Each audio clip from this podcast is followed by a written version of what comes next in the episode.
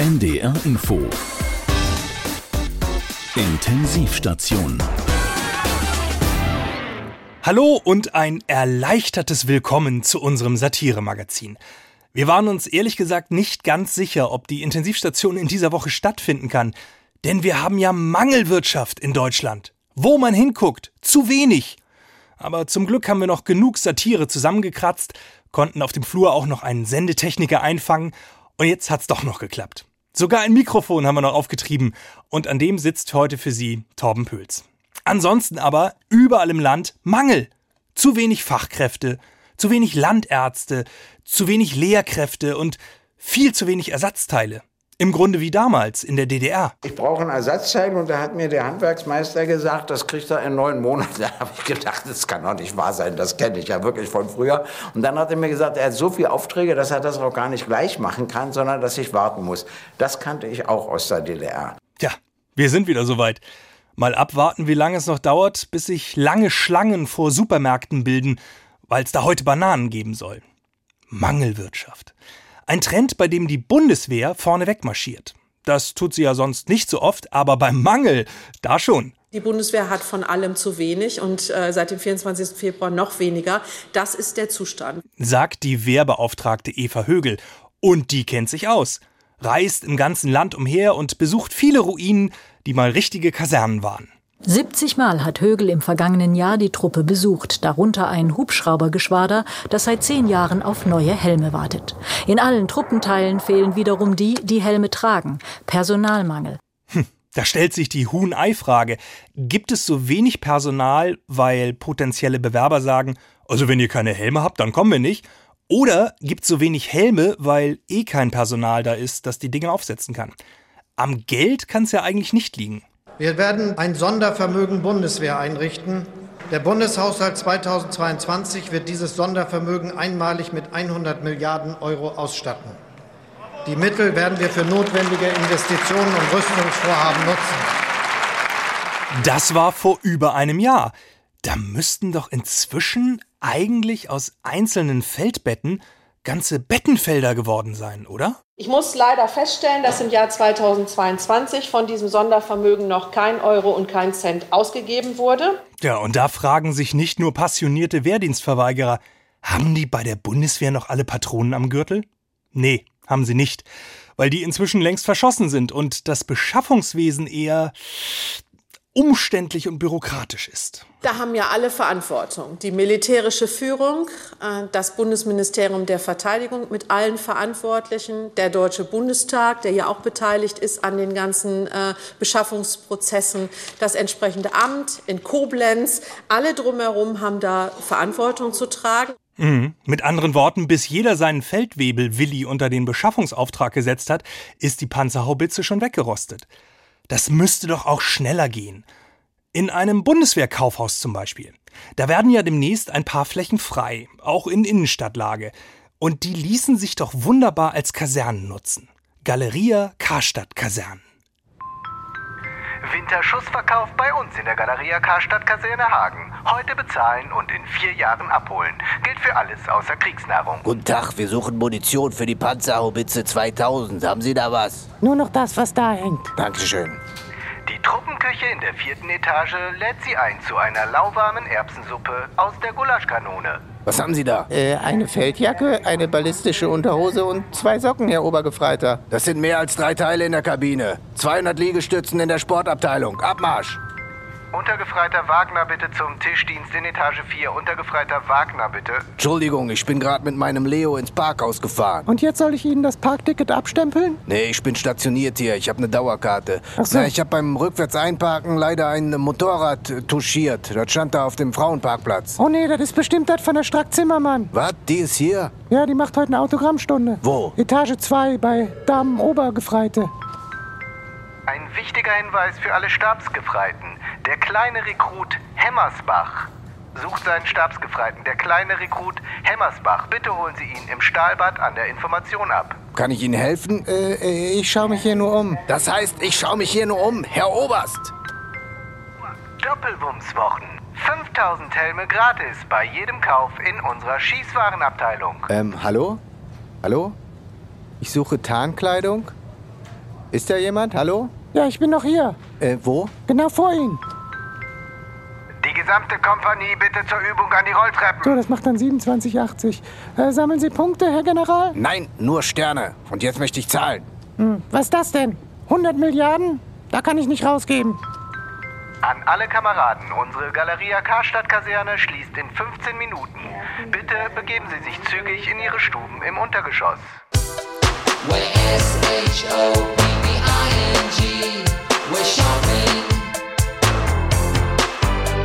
It's easy when you've got all the information.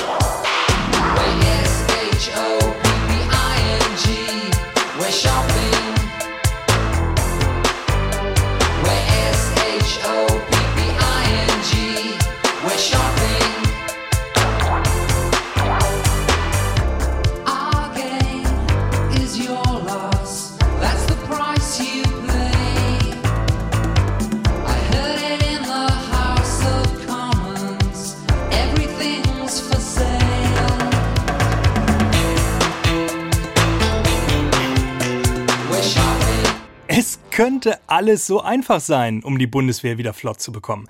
Wenn die Politik mal ein wenig mehr Fantasie entwickeln würde. Solche innerstädtischen Kaufhauskasernen hätten ja nicht nur den Vorteil, dass es keinen Leerstand mehr geben würde, sondern auch, dass Soldatinnen und Soldaten in den Mittelpunkt der Gesellschaft äh, bzw. in den Mittelpunkt der Aufmerksamkeit rücken würden. Das hat ja auch was mit Respekt zu tun. Unsere Truppe verdient diesen Respekt, Anerkennung, Wertschätzung und auch den Dank. Und ich ähm, sage nochmal, wir können sehr stolz sein auf unsere Soldatinnen und Soldaten. Na klar, und zu diesem Respekt gehört eben auch eine vernünftige Ausstattung. Das ist keine neue Erkenntnis, auch das Problem ist nicht neu. Seit Jahren beklagen die Wehrbeauftragten unter anderem die maroden Gebäude der Truppe. Trotzdem wurde immer lieber gespart als reingebuttert. Und deswegen gibt es einen enormen Investitionsbedarf, den man beziffern muss äh, jetzt mittlerweile auf 50 Milliarden Euro. Und alle Bauverwaltungen, die dazu da sind, ähm, diese Investitionen auch umzusetzen, schaffen pro Jahr eine Milliarde Euro. Das heißt, wir brauchen ein halbes Jahrhundert, um den Investitionsbedarf auch entsprechend umzusetzen. 50 Jahre! Lass das bloß nicht Putin hören. Apropos 50, die Bundeswehr ist nur zu 50 Prozent einsatzfähig. Das trägt natürlich nicht gerade zur guten Stimmung unter den Soldatinnen und Soldaten bei. Immerhin hat es ja durch den russischen Angriff auf die Ukraine ein Umdenken in der Politik gegeben. Aber Umdenken und Umsetzen sind eben zwei Paar Kampfstiefel. Zerschlissene wohlgemerkt. So bleibt manchen Soldaten nur Trübsal blasen. Oder Trübsal singen, wie in diesem Tondokument hier. Wenn ein Verband sagt, nur 50 Prozent sind einsatzbereit, dann schlägt sich das auf die Stimmung nieder, weil natürlich eine enorme Überlastung die Konsequenz ist. Ich brauch Panzer fürs Gefecht, auch Gewehre wären nicht schlecht. Ich brauch Duschen ohne Kalk und am besten nicht zu kalt. Ich brauch Schiffe, die auch fahren, für mehr Personal nen Plan. Ich brauch Schuhe ohne Loch und Sporthallen mit Dach. Möchten Flugzeug, das auch fliegt, dass man uns nicht gleich besiegt. Brauche Wertschätzung, Respekt und dass ihr endlich checkt, all das brauche ich. Und ihr braucht mich. Unsere Kasernen sind Land auf Land ab. Ich sage es noch mal so deutlich in einem erbärmlichen Zustand. Es fehlt an Unterkünften, äh, funktionierende Toiletten, saubere Duschen, Spinde, Hallen, Sportanlagen, Truppenküchen, Betreuungseinrichtungen, Munitionslager und Waffenkammern und nicht zuletzt auch WLAN. Bin Soldat mit Herz und Hand und ich habe auch Verstand, doch ich bin auch oft verzagt, weil die Politik versagt. Brauche Marder und Gepard, alles hier kaputt gespart. Ich brauch Tornado, der abhebt und nicht nur am Boden steht. Ich brauch Helm und Funkgerät, bitte liefert nicht zu spät. Brauche Wertschätzung, Respekt und dass ihr endlich checkt, all das brauche ich. Und ihr braucht mich. Die Bundeswehr hat von allem zu wenig und äh, seit dem 24. Februar noch weniger. Wir haben zu wenig äh, Panzer, um ausreichend ausbilden zu können, um üben zu können. Es fehlt an Booten und Schiffen, es fehlt an äh, Flugzeugen und nicht zuletzt auch WLAN. Verteidigung fällt also flach. Und da hat sie was gemeinsam mit der Bildung hier bei uns in Deutschland. Auch hier Mangel an allen Ecken und Enden. Dagegen muss doch was getan werden. Wie wäre es mit einem Bildungsgipfel, wo sich alle mal zusammensetzen? Alle, die mitentscheiden in der Bildung. Also die zuständige Bundesministerin Bettina Stark-Watzinger, ihre Länderkolleginnen und Kollegen und dann noch Lehrerinnen und Lehrer, ha? Wie bitte? Ach, gab es. Na, ist doch toll. Oder nicht? Auf dem Weg zum Gipfel sind der Ministerin die Länder verloren gegangen. Fast niemand da. 14 von 16 Länderministerinnen und Minister haben abgesagt. Beziehungsstatus? Es ist kompliziert. Oh. Das heißt, der Bildungsgipfel war genauso erfolgreich wie ich früher in der Schule beim Prozentrechnen. Zwei von 16, das sind ja dann bummelig nur 8 Prozent. Das Erschreckende ist, dass ein Großteil der Schülerinnen und Schüler von heute bei der Rechnung sagt, hm, es kommt hin. Fast jedes fünfte Kind verlässt die Grundschule ohne die Mindeststandards in Lesen, Rechnen und Schreiben. Und noch schlimmer, viele verlassen die Schule ganz ohne Hauptschulabschluss. Laut der Bertelsmann Stiftung waren das 2021 47.500 jugendliche Menschen, die uns jetzt auf dem Arbeitsmarkt fehlen. Deshalb wäre es so schön gewesen, wenn der Bildungsgipfel ein Signal hätte setzen können, dass demnächst alles besser wird. Stattdessen haben sich die meisten Kultusministerinnen und Minister der Länder darüber beschwert, dass sie ja gar keine Tagesordnung bekommen haben. Also so kann man ja nicht arbeiten. Wohl noch nie was von Brainstorming und Gruppenarbeit gehört, wie? Eine versteht die ganze Aufregung nicht. Die Berliner Senatorin Astrid Busse ist zum Bildungsgipfel gekommen. Die SPD-Politikerin ist zurzeit aber auch Präsidentin der Kultusministerkonferenz. So viel Platz war ja gar nicht auf dem Podium. Ich bin ja die Vertreterin für die Länder. Ach so, ja, das Stellvertreterprinzip. Das macht bei Bildungsfragen, wo jedes Land sein eigenes Lehrplansüppchen kocht, ja jetzt nicht so viel Sinn. Und was ist denn das für ein Signal an die Schülerinnen und Schüler? Können die jetzt auch im Unterricht sich vertreten lassen?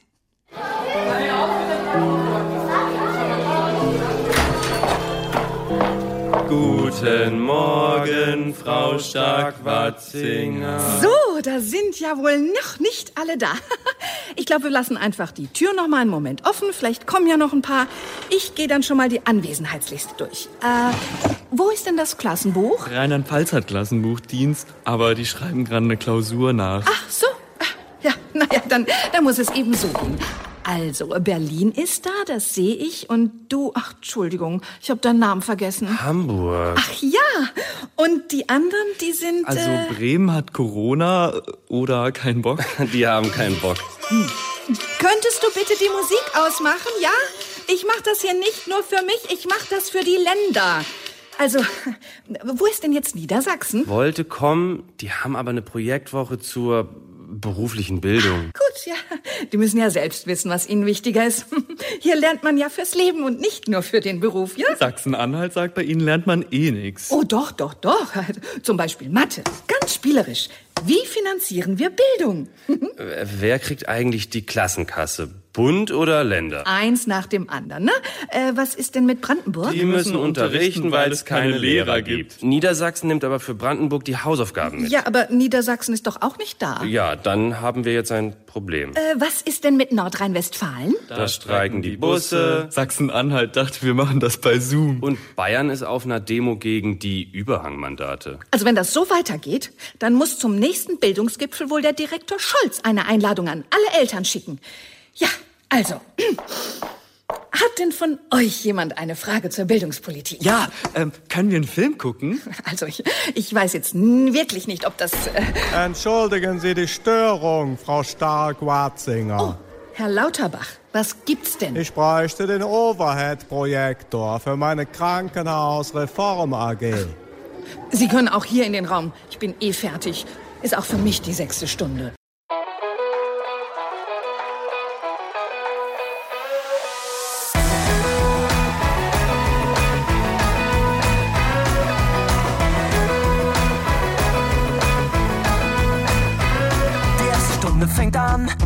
Ist da, weil keiner wirklich Bock hat.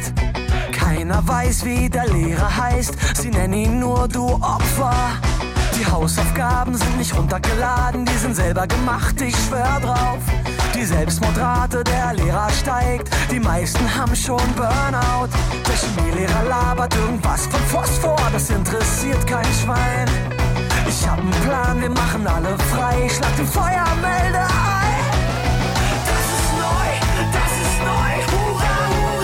Schule brennt. Das ist neu, das ist neu, hurra, hurra, die Schule brennt.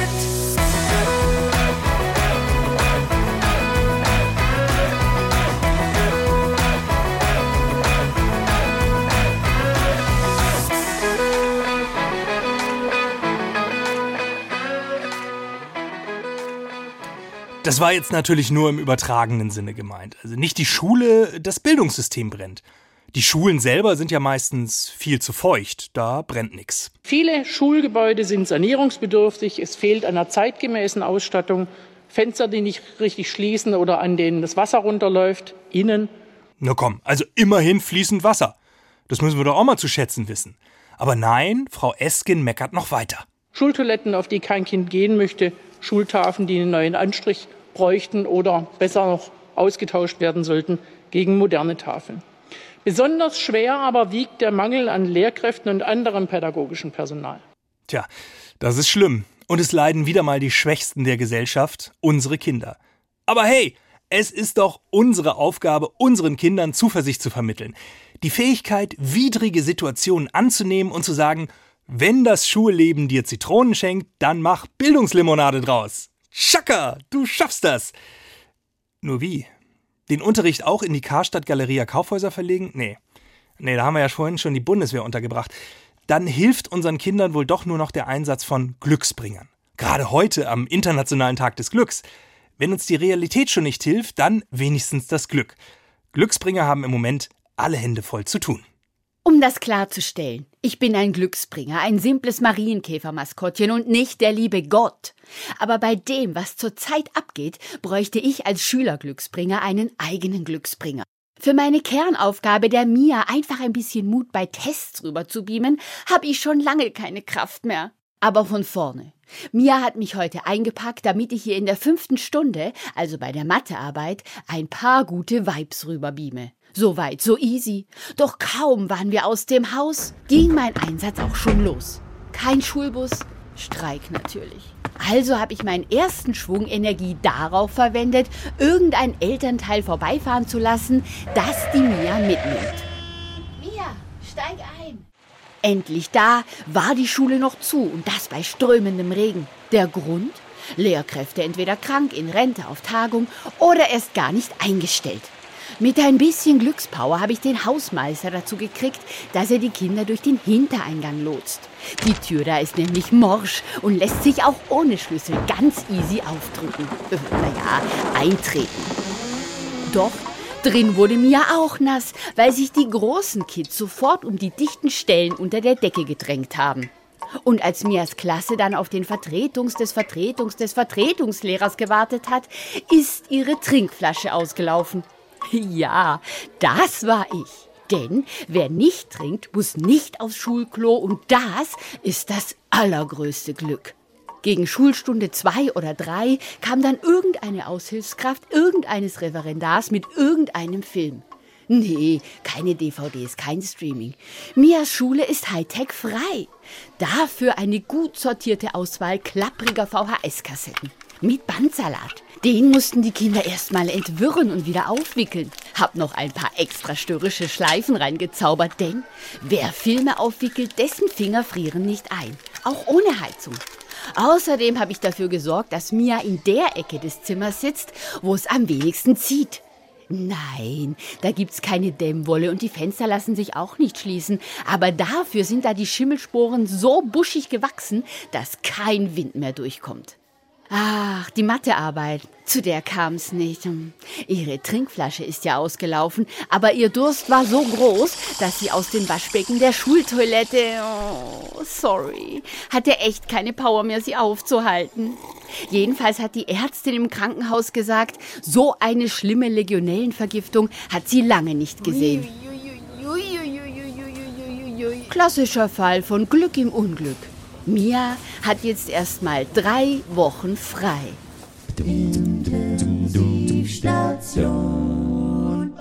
Jetzt wollen wir natürlich die Schuld für die Bildungsmisere nicht nur der Politik ins Klassenbuch schreiben. Die Schülerinnen und Schüler sind ja genauso gefordert. Leider verbringen viele Kinder ihre Zeit aber nicht mit Lernen. Inzwischen sind mehr als 6% der Minderjährigen abhängig von Computerspielen und sozialen Medien. Und das als kleiner Service der Intensivstation, weil wir ja schon festgestellt haben, mit der Prozentrechnung ist es schwierig. Das sind etwa 680.000 Mädchen und Jungen. Das, was wir erleben, ist ja, dass Jugendliche mittlerweile so in den Bann von digitalen Angeboten gezogen werden, dass sie dem alles unterordnen. Wir sind an einem Punkt angelangt, wo die Gefahr besteht, dass wir wirklich zu einer Generation Mediensucht kommen. Ja, aber ist das jetzt nicht ein bisschen überdramatisiert? Ich meine, die Generation meines Vaters hat seinerzeit viel lieber draußen Fußball gespielt, anstatt zu lernen. Und trotzdem ist keine Generation Fußballwunder entstanden. Meine Generation hat viel lieber ferngesehen oder Comics verschlungen, anstatt Lehrbücher. Und trotzdem leben wir heute nicht in Entenhausen. Obwohl, schade eigentlich. Jede neue Generation hat eine Leidenschaft, die die Älteren nicht verstanden haben. Frag mal die Flower Power Generation. Das sind Menschen, die dann später Konzerne geleitet haben. Aber anstatt nur über die Generation Spielsucht zu sprechen, reden wir doch lieber mal mit ihr. Herzlich willkommen zu Hart aber unfair und das sind heute Abend meine Gäste, die eigentlich schon längst im Bett sein müssten, aber wegen ihrer Handyspielsucht noch viel zu aufgekratzt sind, um zu schlafen. Annalena, neun Jahre alt aus Öhr-Erkenschwick. Sie sagt, meine Eltern haben keine Ahnung, was sie meiner jungen Seele antun, wenn sie meine Handyzeit auf zwei Stunden am Tag begrenzen. Sie verbauen mir so die Chance für meine berufliche Zukunft. Alexander Jamal, zehn Jahre alt aus Sargleben. Er sagt, ein Kind muss heutzutage mehr können, als nur auf die Eltern zu hören. Ein Zweithandy und das Anzapfen des Nachbar-WLANs gehören für ihn einfach dazu. Schön, dass ihr da seid. Herzlich willkommen. Annalina, du hast zwei Stunden Handyzeit pro Tag. Hey Leute! Ich bin hier gerade zu Gast bei einer Show im Fernsehen. Äh, äh, Entschuldigung, Annalina. Das ist wie YouTube, nur dass ihr nicht selber entscheiden könnt, wann was läuft. Hallo? Aber null Problem. Hallo? Ich poste euch das später hier auf meinem Kanal. Entschuldigung, Annalina, legst du mal bitte das Handy weg? Ich wollte dir doch gerade eine Frage stellen. Boah, sie reden voll wie meine Eltern.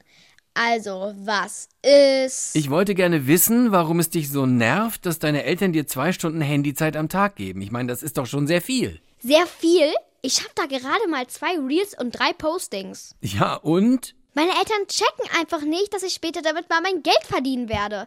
Die sagen, das Handy stirbt meine Aufmerksamkeit. Tut es das nicht? Warte kurz. Oh, Alex, du hast mir wieder ein super süßes Meme geschickt. Ja, cool, ne?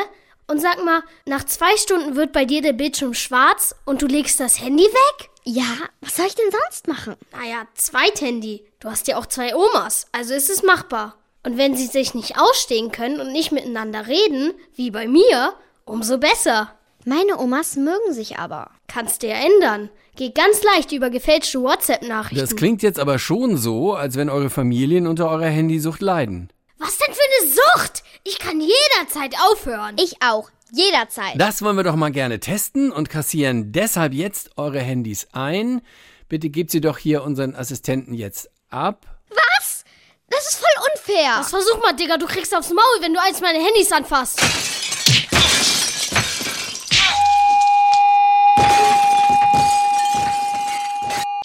Leute, ich bin's wieder. Ich weiß jetzt, warum Erwachsene immer so mies drauf sind. Weil die immer Fernsehen. Und Fernsehen ist voll krank. Ich war da und ich sag euch, die Fernsehhanis kriegen echt gar nichts mehr mit. Leben voll in ihrer eigenen Blase. Voll cringe. Stimmt's, Alex? Sowas von cringe. Ich bin ein Social Media Zombie. Mein Leben ist wunderschön. Meine linke Hand ist ein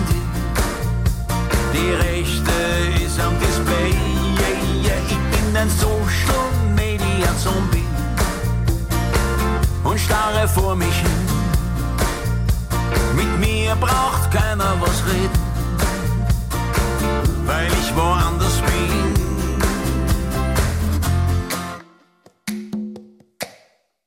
Dann schau ich nach, was es so Neues gibt in meinem Freundeskreis. Wir teilen so viele schöne Dinge und auch nebenbei an jeden Scheiß. Carly hat sein weich gekochtes Frühstücksei für uns fotografiert. Die Susi hat gleich reagiert und ihm mit Herzen gratuliert. Ich bin ein Social Media Zombie. Mein Leben ist wunderschön. Meine linke Hand ist ein Handy. Die rechte ist am Display. Yeah, yeah. Ich bin ein Social Media Zombie. Wären die Schulen in Deutschland Banken, dann wären sie schon längst saniert. Denn Banken sind systemrelevant. Bam! Nimm das Bildungssystem. Systembanken in Schieflage kosten Milliarden, wie gerade die Credit Suisse Bank. Als Folge von Risikowirtschaft und Kundennervosität. Der Aktienkurs ist auf ein Rekordtief abgesackt. Kunden haben weiter ihr Geld abgezogen. 10 Milliarden pro Tag heißt es. Und schon 2022 waren es ja 123 Milliarden.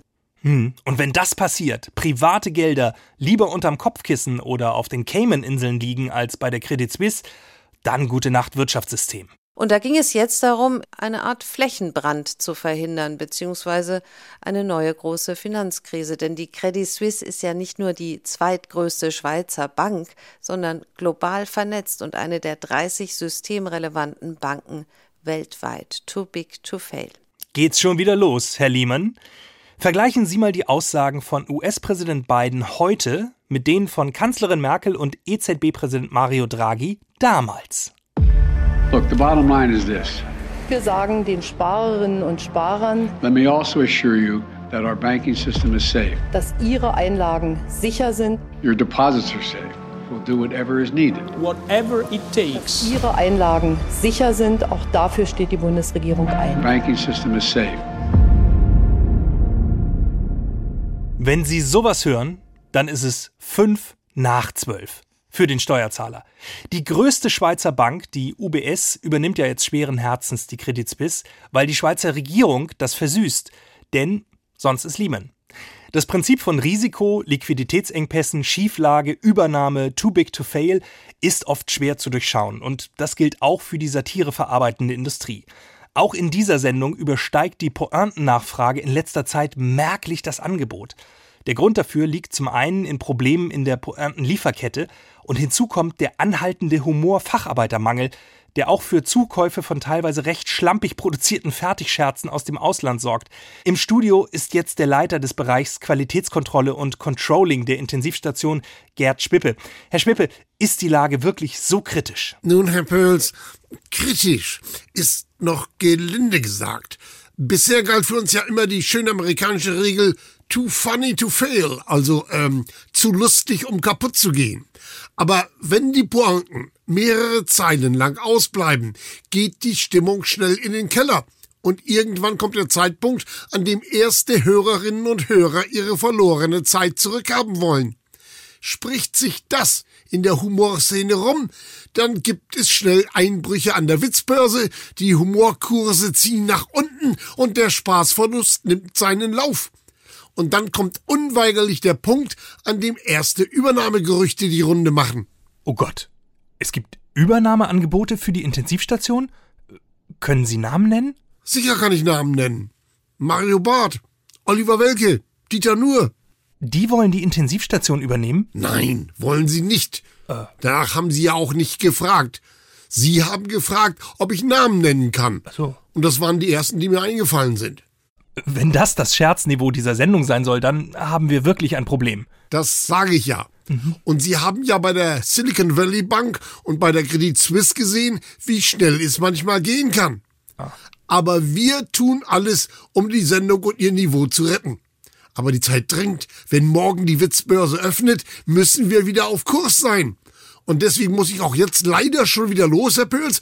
Ich habe noch einen wichtigen Termin. Darf ich fragen, mit wem? Rechtsanwalt Dr. Fritz Rummelshagen. Rummelshagen, Rummelshagen. Wo habe ich den Namen dann schon mal gehört? Ach ja, ist das nicht der Nachlassverwalter von Fips Asmussen? Genau. Wenn ich mit dem handelseinig werde, sind wir pointenmäßig für die nächste Zeit gerettet. Und das Thema Übernahme ist vom Tisch. Das muss aber unter uns bleiben.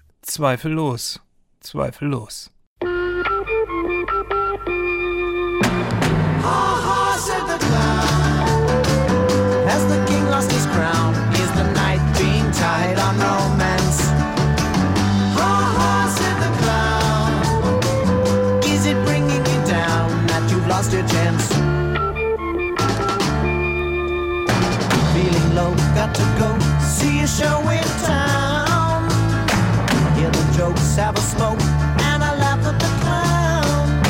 In a world, see a girl with a smile in her eyes. Never thought I'd be brought right down by her lies. In a trance, watch her dance to the beat of the drums.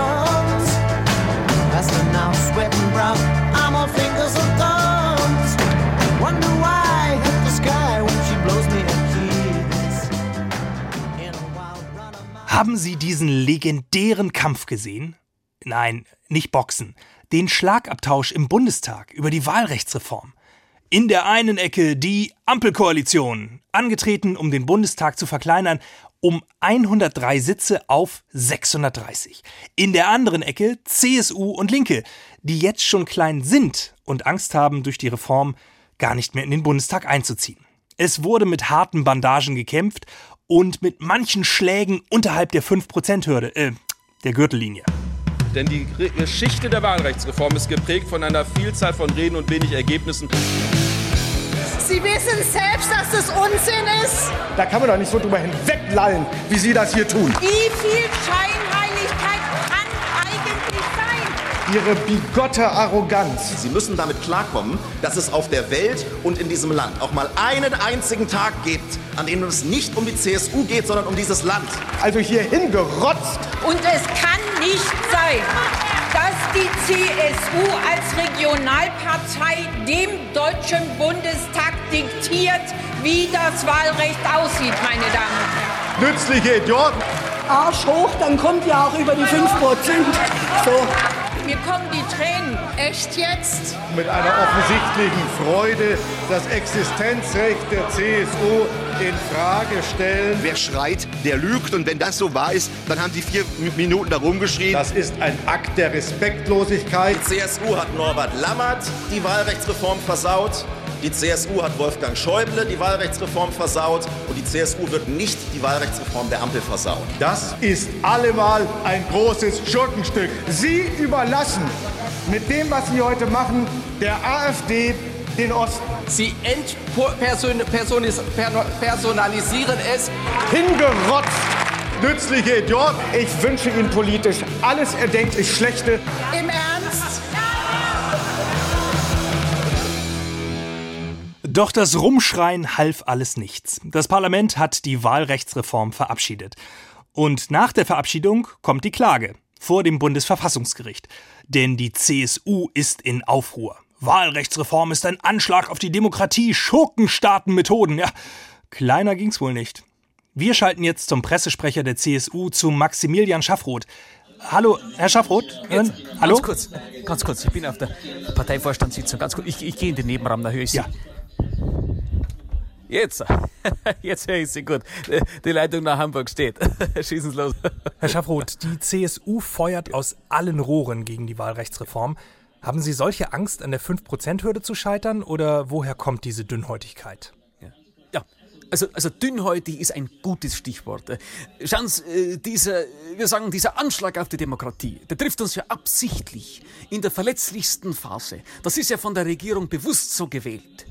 Was meinen Sie mit der verletzlichsten Phase? Na, Schauen Sie, wir sind in Bayern mitten in der Fastenzeit. Äh, sowas macht man nicht. Die meisten in der CSU haben seit vier Wochen nichts gegessen. Gehen Sie mal mit leerem Magen in solche Diskussionen hinein. Die essen nichts außer Starkbier.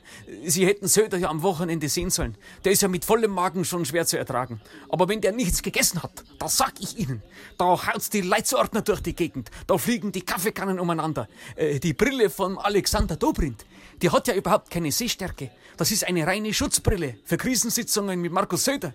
Glauben Sie es mir. Das heißt, es geht aktuell hitzig zu bei Ihnen in München? Ja, aber hallo, aber hallo. Söder hat am Samstag, und ich betone, am Samstag den Parteivorstand einberufen. Wissen Sie, was das heißt? Samstag ist, das ist, äh, das ist sein Jour fix. Da hat er sein Aquafitness. Das hat er abgesagt. Markus Söder hat gesagt, wenn wir aus Berlin von der Ampel attackiert werden, wenn, die, wenn wir die Demokratie retten müssen, dann müssen die Schwimmnudel und die Karin warten. Die CSU ist bedroht von undemokratischen Kräften und das können und werden wir nicht hinnehmen. Sind Sie sicher, dass die CSU für die Demokratie kämpft und nicht eher für sich selbst? Meine, mathematisch macht die Reform ja durchaus Sinn. Ja, mein, Mathematik. Ja, Mathematik ist in Bayern eine Ansichtssache. Also, ne äh, eine 6 oder eine 9, das kommt darauf an, ob man von Norden oder von Süden drauf schaut. Also es ist mit den Zahlen immer so eine Sache. Aber es geht ja hier um viel mehr. Schauen Sie, es geht, es geht um die Verfassung. Es geht um Werte. Es geht um Bürgerwille. Und wenn da äh, nur noch von oben drauf geschaut wird, na hat, äh, da haben wir, und da hat Markus Söder ein Problem. Wir dulden keine Obrigkeit. Schauen Sie, äh, Markus Söder hat ja beim Beten schon ein Kompetenzgerangel mit dem Herrgott. Und ich sag Ihnen, sobald wir durch die Fastenzeit durch sind, da kommt ein Gewitter, das sage ich Ihnen. Jetzt ist aber, jetzt muss ich wieder rüber in die Sitzung. Ich glaube, die brauchen mich. Da fliegen schon wieder die Ordner dort dagegen. Äh, ich, ich empfehle mich. Wiederher. Ja, viel, vielen Dank, Herr Schaffroth. Vielleicht lässt sich die Klage vor dem Bundesverfassungsgericht ja doch noch abwenden. Ja, vielleicht war die Materie auch einfach nur zu kompliziert. Damit die Opposition doch noch hätte zustimmen können, hätte die Regierung die Komplexität des Wahlrechts nur mit der Einfachheit des Deutschlandtickets verbinden brauchen. Grundsätzlich unterscheidet man beim Deutschlandwahlticket in die Erstfahrkarte und das Zweitgruppenticket. Die Erst- oder auch Direktfahrkarte ist personalisiert und berechtigt den Erwerber zur Mitfahrt im Bundestag. Bei hoher Auslastung besteht kein Mindestsitzanspruch. Für Teilnehmer am Bundesbonusprogramm oder alle, die den Mandatskomfortstatus erreicht haben oder Besitzer einer Partei First Card ist ein besonderer Bereich reserviert, vorne mit Tisch. Das Zweitgruppenticket oder auch 5%-Billett ermöglicht eine in der Regel vierjährige Reise in Gesellschaften ab drei Personen innerhalb einer Parteiwabe. Dieses Zweitgruppenticket kann auch verkehrsverbundüberschreitend genutzt werden. Es ist dann gültig ohne Zugbindung oder Fraktionszwang, wird am Ende einer Legislatur nicht verlängert. Wenn die Grenze des Wahlkreises mit dem Tarifgebiet übereinstimmt, darf ein Hund, ein Fahrrad oder ein persönlicher Referent kostenlos mitgenommen werden. Für nur kurzzeitig politisch Interessierte lohnt sich das Lösen eines Tagesdirektmandats. Näheres dazu finden Sie unter den Stichworten Überhangtarif und Ausgleichsticket. Bitte beachten Sie in allen Fällen die Grundmandatsklausel im Kleingedruckten. Erstwahlreisenden und Jungkandidaten empfehlen wir Probefahrten mit dem Gemeinderatsbus, der Kreistagsbahn oder dem Landtagsexpress. Intensiv, Intensivstation. Da wir gerade beim Deutschlandticket waren, hoffentlich fahren überhaupt noch Züge, wenn das Ding dann irgendwann mal kommt. Der Deutschen Bahn geht's nämlich nicht gut, sagt sie selber in einem internen Bericht. Dem Bericht zufolge geht die Bahn von einem Nachholbedarf von 89 Milliarden Euro aus, um Mängel im Schienennetz zu beseitigen. Bundesweit sieht der Bericht Reparaturbedarf bei 23 Prozent aller Gleise, 26 Prozent aller Weichen und 42 Prozent aller Bahnübergänge. Was? Das sind ja zusammen 91 Prozent. Aber ich will nicht wieder mit der Bildungskrise anfangen. Wir sind jetzt bei der Bahnkrise. Das Schienennetz ist marode. Woran liegt das? In Lummerland wäre die Antwort einfach. Da kann nur einer schuld sein. Lukas, der Lokomotivführer. Lukas ist ein seelenguter Mensch, solange er nicht gereizt wird. Aber wenn, dann wachsen seine Kräfte und er biegt ganze Eisenbahnschienen zu Schleifen. Hm, Der Schlingel. Bei uns in Deutschland ist der Mangel an heilen Schienen nicht so einfach zu erklären. Möglicherweise, und ich sage nicht, dass es so ist, aber es könnte sein, möglicherweise liegt es daran, dass sich die Deutsche Bahn nicht genug um ihre Schienen gekümmert hat. Weder sonntags abgestaubt noch ab und zu liebevoll gestreichelt. Stattdessen ist die Deutsche Bahn ihrem Hobby nachgegangen. Tochterfirmen gründen.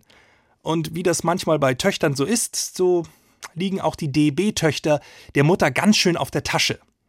Eigentlich sollen die ihr eigenes Geld verdienen, aber das klappt nicht immer. Wenn wir also mit der Deutschen Bahn fahren, reisen wir in Wahrheit mit ganz vielen Unternehmen. Team nun von Ihnen mit einer Verspätung von 40 Minuten. Der Ausstieg in Fahrtrichtung links bzw. rechts. Thank you for traveling with Deutsche Bahn. Bitte beachten Sie folgende Korrektur. Thank you for traveling not with Deutsche Bahn, but with Deutsche Bahn Fernverkehr AG und DB Regio AG hinter einem Zug der DB Cargo in Zusammenarbeit mit der DB Fahrzeug Instandhaltungs GmbH, der DB Kommunikationstechnik, DB Netze Energie GmbH und der DB Regionetz Infrastruktur GmbH und der DB Bahnbaugruppe sowie der DB Rangierbetrieb in umgekehrter Wagenreihung und Deutsche Bahn Züge bei Siemens Bestell, aber wird nicht geliefert. Gesellschaft ohne Haftung. Thank you also for traveling with Deutsche Bahn Klimaanlagenausfall, Deutsche Bahn Toilettenverstopfung und Deutsche Bahn nur kalte Speisen und Getränke. Wenn Sie gleich aussteigen, ist für Sie dann die DB Netze Personenbahnhöfe Station and Service AG zuständig mit ihrer Tochterfirma DB Gleiswechsel, DB fehlende Lautsprecherdurchsagen und DB falsche Anzeigetafeln, der Bahntochterfirma Verzögerungen im Betriebsablauf, Wetter und Jahreszeiten. Wenden Sie sich auch mit weiteren Fragen bitte an die DB Rausred AG oder direkt an die Bahnakademie für Missmanagement. Im Namen der DB Personalabbau verabschiedet sich Ihr Zugteam nun von Ihnen. Es betreuen Sie jetzt die Kollegen von der DB Überstunden. Intensiv. Intensiv. Intensiv.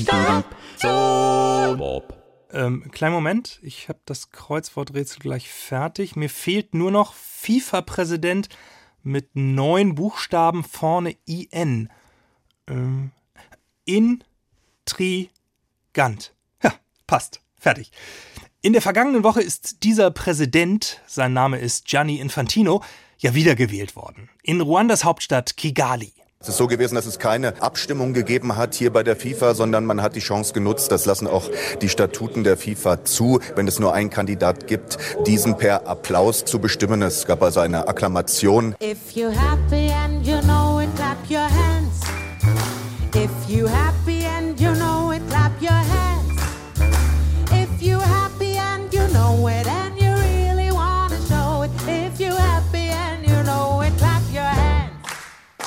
Die meisten Verbände waren happy, die Deutschen nicht. Der DFB hat demonstrativ nicht mitgeklatscht, denn der größte Fußballverband der Welt wollte Infantino nicht haben. Kann ich verstehen. Spätestens seit Credit Suisse wissen wir, traue keinem Schweizer, dem es nur ums Geld geht. Und zwar spricht er jetzt von 11 Milliarden, die er in den kommenden Jahren einnehmen will. Also das sind schon unglaubliche Summen, die dort im Umlauf sind. Und er verspricht eben weiterhin, das Geld auch an die Mitgliedsverbände zu verteilen. Und das sichert ihnen im Großen und Ganzen die Stimmen und die, auch die Gunst äh, der Delegierten hier bei dem FIFA-Kongress. Mit anderen Worten, bei Infantino läuft es wie geschmiert. 2,3 Milliarden will Infantino bis zur nächsten WM an die Verbände ausschütten. Mehr als doppelt so viel wie sein Vorgänger Sepp Blatter. Fußball regiert vielleicht die Welt, aber Infantino regiert den Fußball und ist damit der König. Und was war das für eine Krönung in Kigali? Ja, willkommen hier im aufwendig geschmückten Kongresspalast in der momentanen Welthauptstadt des Fußballs in Kigali.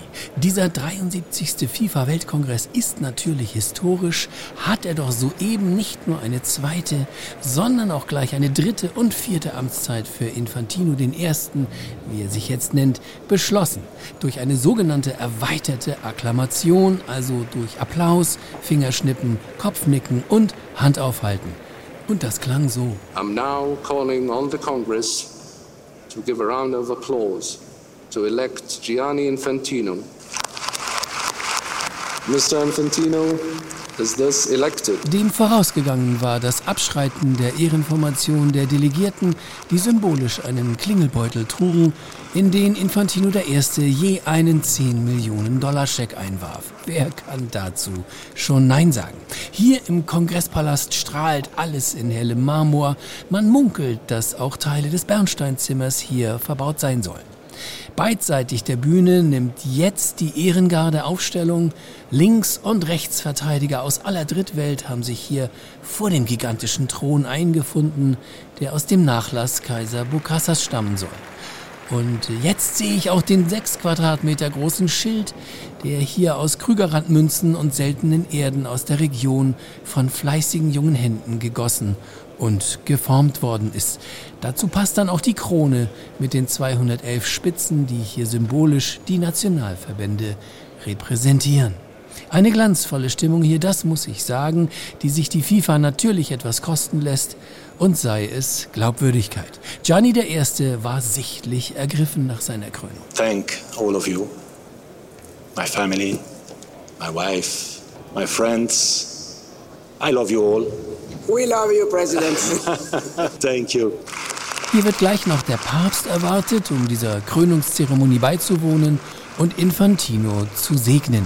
Das große FIFA-Orchester übrigens stimmt jetzt gleich die neue FIFA-Hymne an. Der Text, eine Auftragsarbeit, stammt übrigens von Bono, war nicht billig und lehnt sich ein wenig an die englische Hymne an. Stichwort God Save Our Johnny First. Und mit diesen eindrucksvollen Worten Giovannis des Ersten I love you all. gebe ich zurück in die Realität.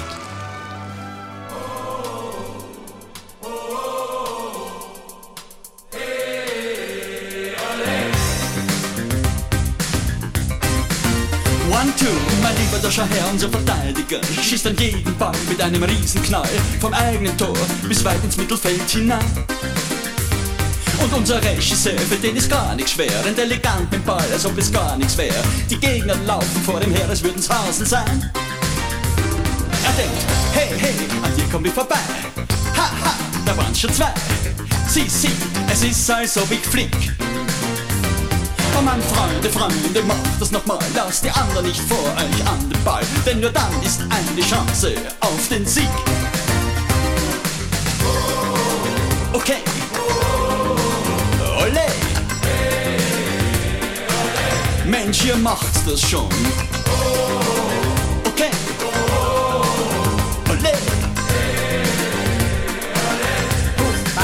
Free Fall, die ganze Menge Joden, unser Stürmer holt sich einen Flankenball im freien Fall und schießt ihn nur ganz knapp am Tor vorbei.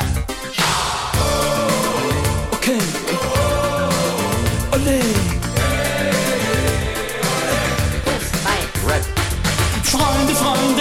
Nochmal, lasst die anderen nicht vor euch an den Ball, denn nur dann habt ihr eine Chance auf den Sieg.